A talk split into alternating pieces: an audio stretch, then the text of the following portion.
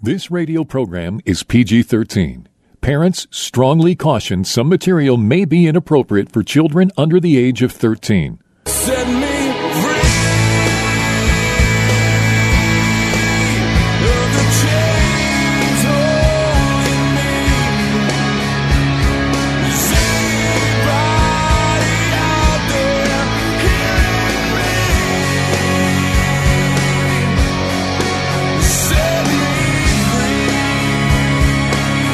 Jesus' mission was to comfort those who mourn, bind up the brokenhearted, proclaim liberty to captives, and open prison doors for those who are bound. For those who want more than status quo Christianity has to offer, Blazing Grace Radio begins now. And here is your host, Mike Genung. Hey, Mike Genung here, and welcome back to Blazing Grace Radio. And before I get into today's show, I just wanted to give you a couple reminders. We have our From Porn to Grace conference in Porterville, California, coming up Saturday, April 24th from 3 to 6 p.m.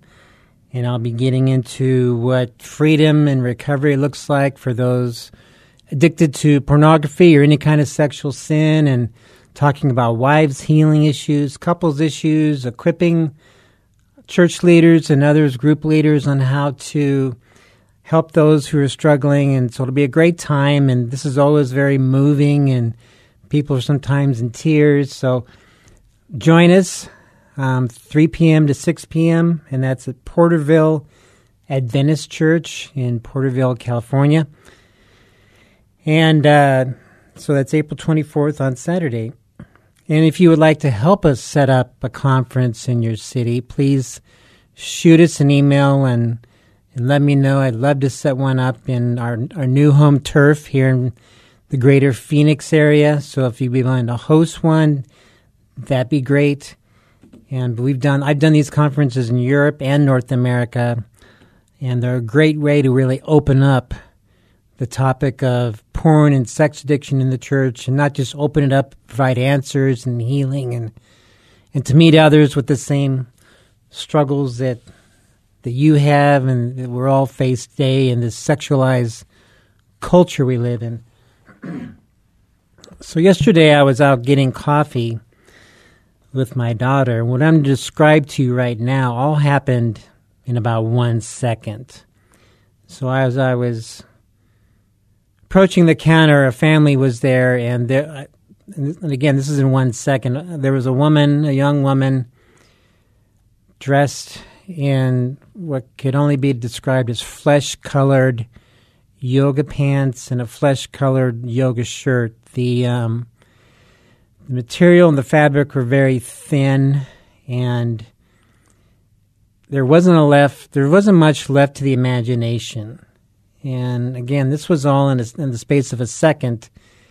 I saw it, but I kept my eyes moving and away from her because I knew that if I looked, it was going to fire up my flesh, and that wouldn't be a good thing.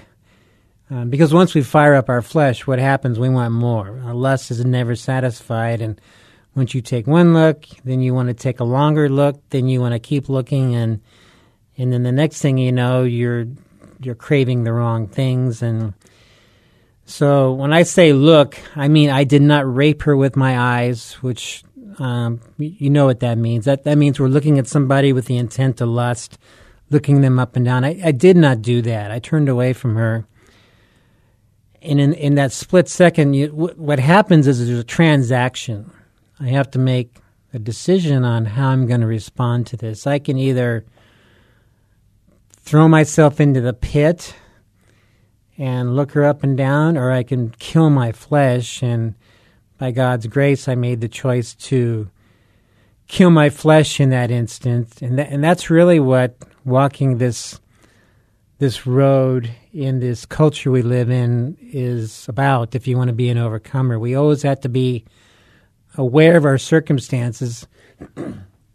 it's frustrating to me though that I have to to have to encounter that to that level. I mean, what the heck is she wearing that for? I mean, is she really doing that? Think um, blindly, thinking nobody's going to look, or is she wearing that one to see how many look? And uh, you just don't need that. And and everything was accentuated. And I'm not going to get any more than that. But I've had discussions with some women about this, and some are like, ah, you know what? That's not a big deal. And, yoga pants are comfortable, and we like the way it feels, and nobody's going to look. And and no, that that's that's not the truth at all. You're going to have um, for for men, and I've heard a lot of men say, you know, it's it's even worse than seeing a woman naked, seeing him that because um, you know it fires up the lust pattern of wanting to see more and wanting to do more, and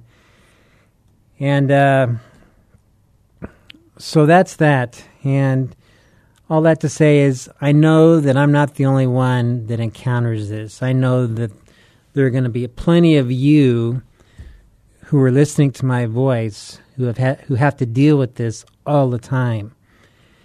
And so this is something we should be having very open conversations because this was in a coffee shop, but I've seen this in the church, maybe not quite to that extreme. No, not to, to that extreme It's flesh colored, basically pantyhose, but where they've got the yoga pants, and even when they've got them on up on up on stage and they're wearing them, quote unquote, worshiping God. And the problem is, um, when I worship the Lord, I don't want to be tempted to worship the wrong creation. So these are open conversations we should be having on at church from the pulpit.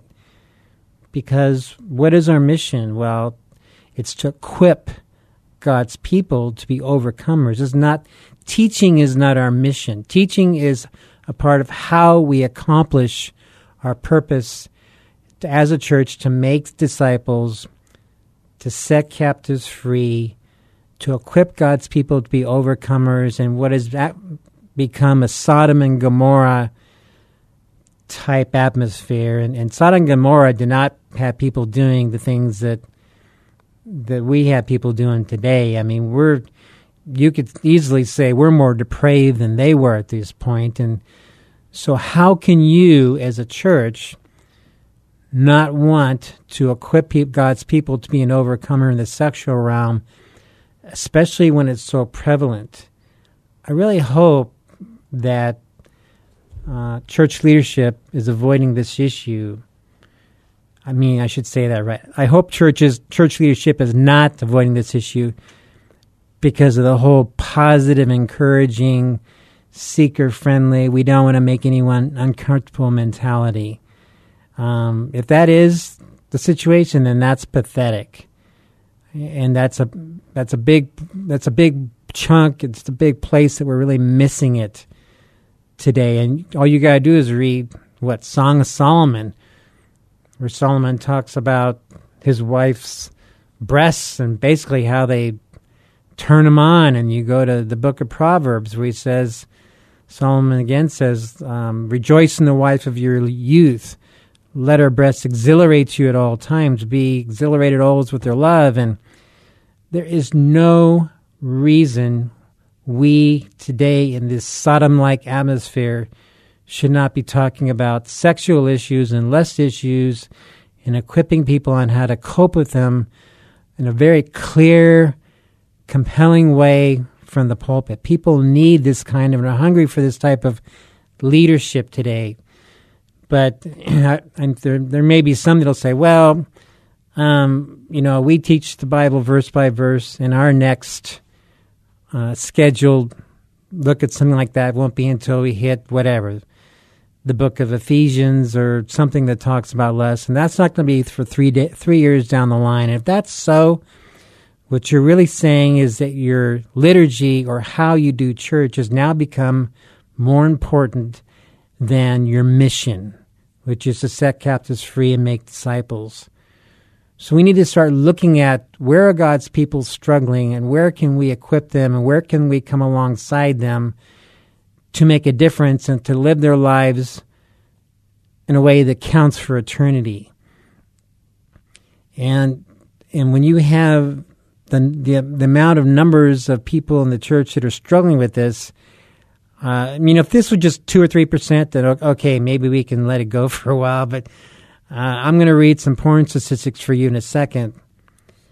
And but before I get into that, I just want to bring up, you know, what what does God's word say to the person, the man or the woman who's attempted to look lustfully at another person? Because it's not just men who struggle with lust; it's women too, and it's not just men who are tempted; women are too.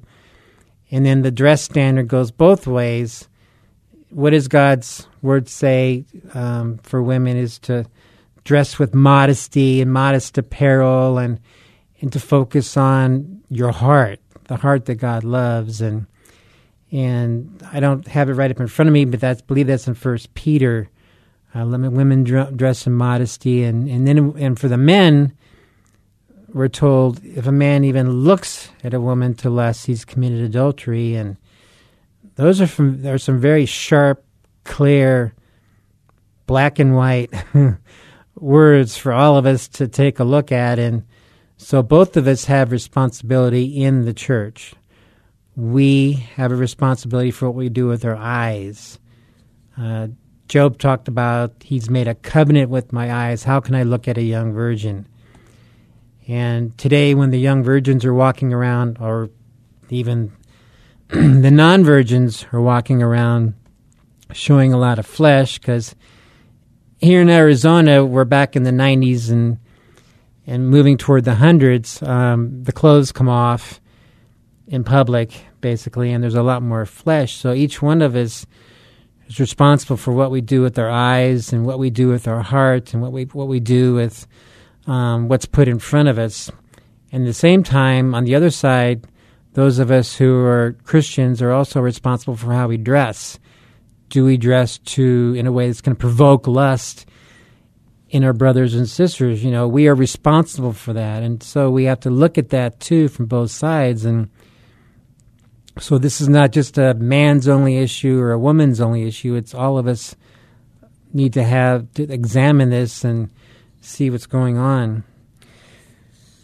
So, I'm going to read some stats on porn use in the USA before I get into today's topic is getting to the roots of the porn epidemic. Where does it begin and what can we do to start making a difference to start putting out some of those fires instead of what, what a lot of the churches are doing now is they wait until they have so many people walking in the door saying I need help with this. Hmm we better do something. And that that's damage control. We wait until the building's just about burned down before we do anything. And that's not I mean okay yeah.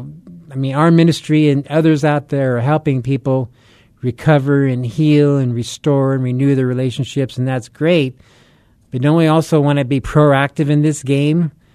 So I'll start with reading you these statistics. The Barna Group, a Christian research organization, and Josh McDowell Ministries partnered to survey porn use among Christians, and they found that 68% of church going men and 50% of pastors viewed more pornography on a regular basis. Of young Christian adults, 18 to 24 years old, 76% actively search for pornography. Many teenagers are sexting.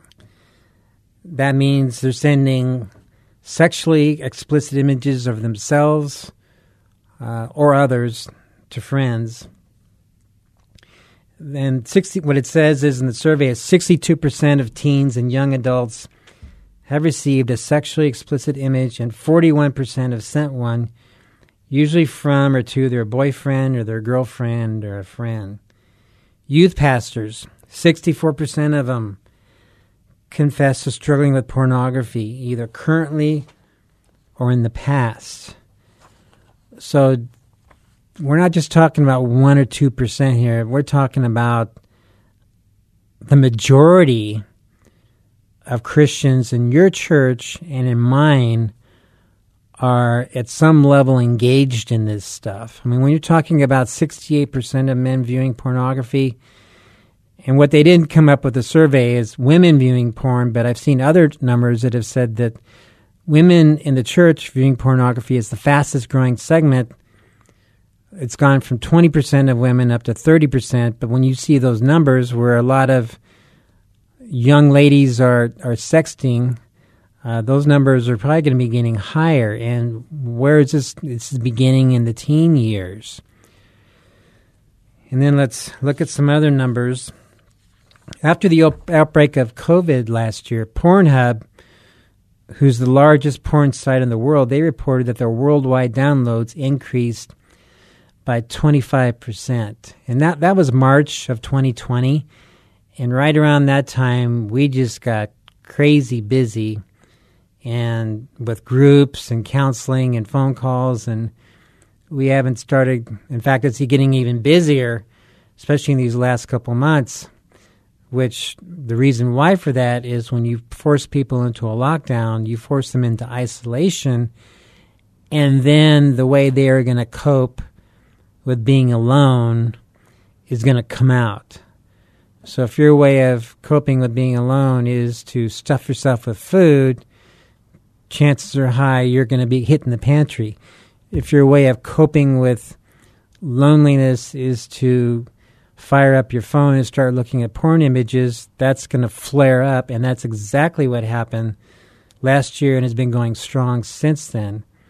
And then this points back to the extreme and the urgent need for a church that is losing its ground that is losing a foothold in the country every day to start looking itself and get its eyes off what the outside world is doing for a few moments and look at us and look at where you've been corrupt and where we are falling into sin and where we've become whitewashed tombs. And so if we don't start looking at ourselves, we're going to continue to lose our salt and lose our countries. This is not just an American thing.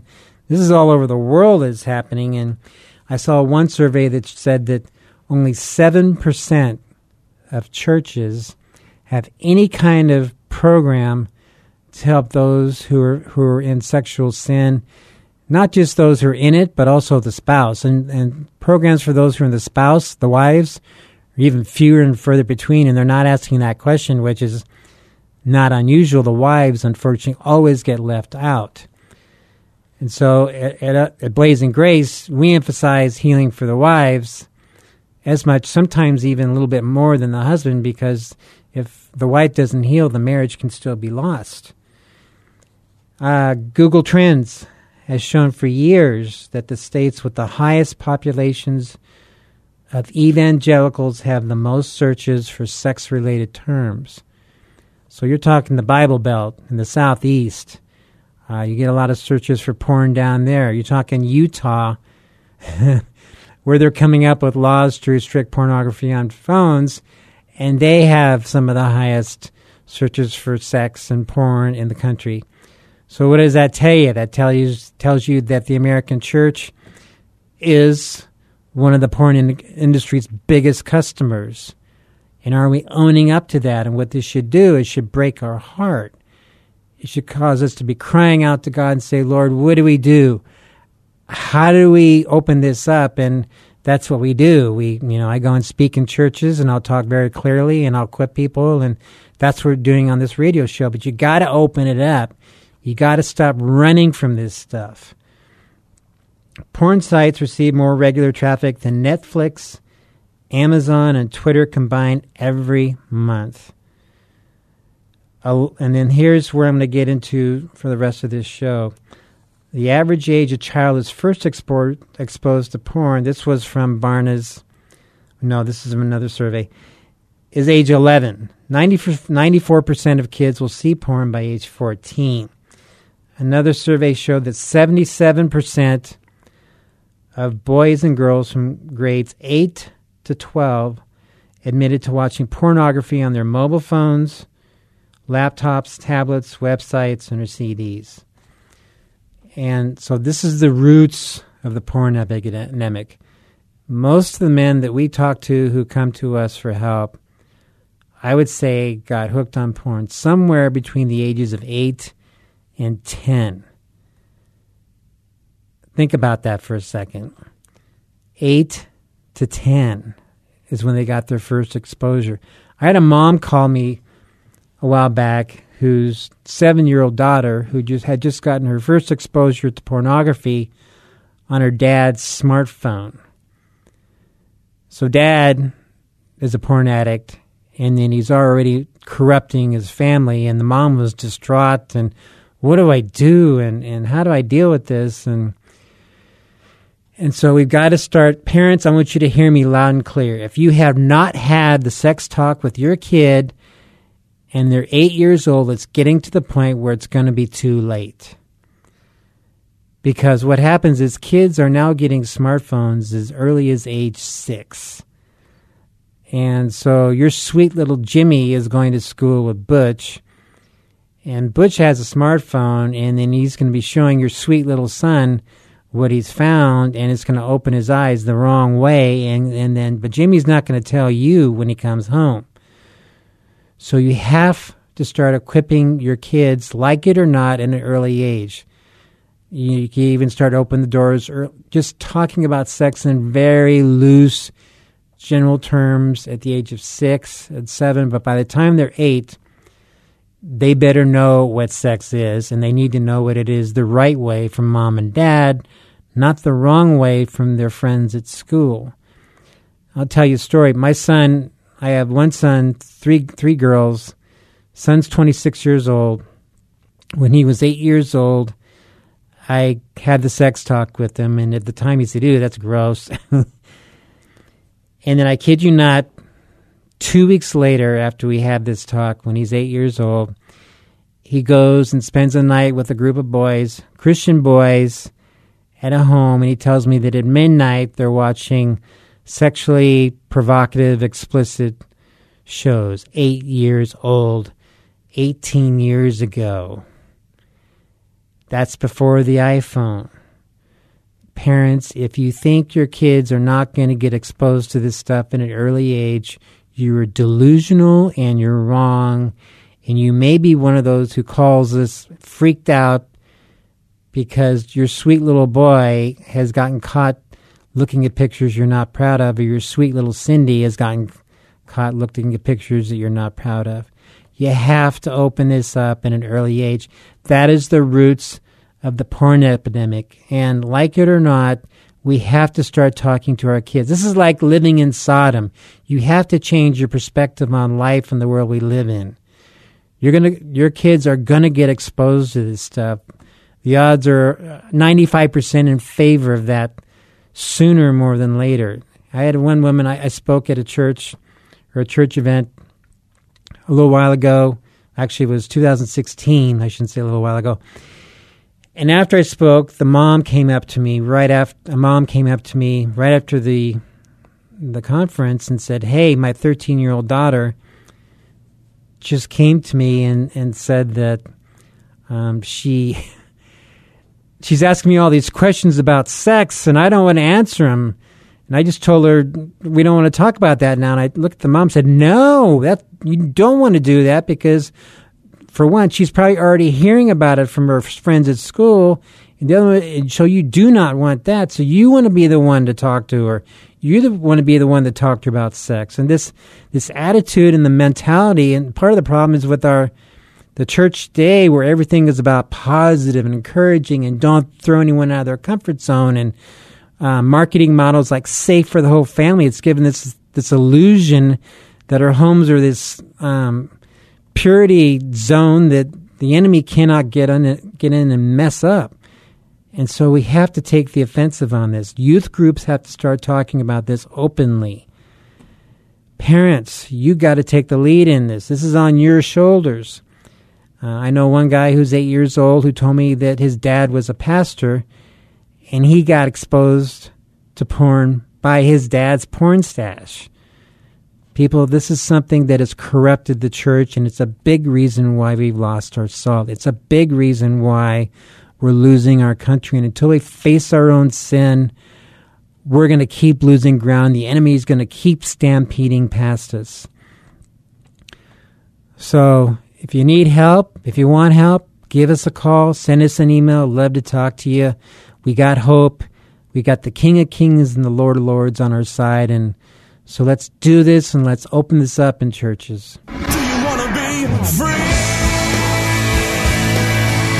Blazing Grace is a non-profit international ministry for the sexually broken and the spouse. Please visit us at blazinggrace.org for information on Mike Genung's books, groups, counseling, or to have Mike speak at your organization. You can email us at email at blazinggrace.org or call our office in Chandler, Arizona at 719-888-5144. Again, visit us at blazinggrace.org. Email us at email at blazinggrace.org or call the office at 719 888 5144.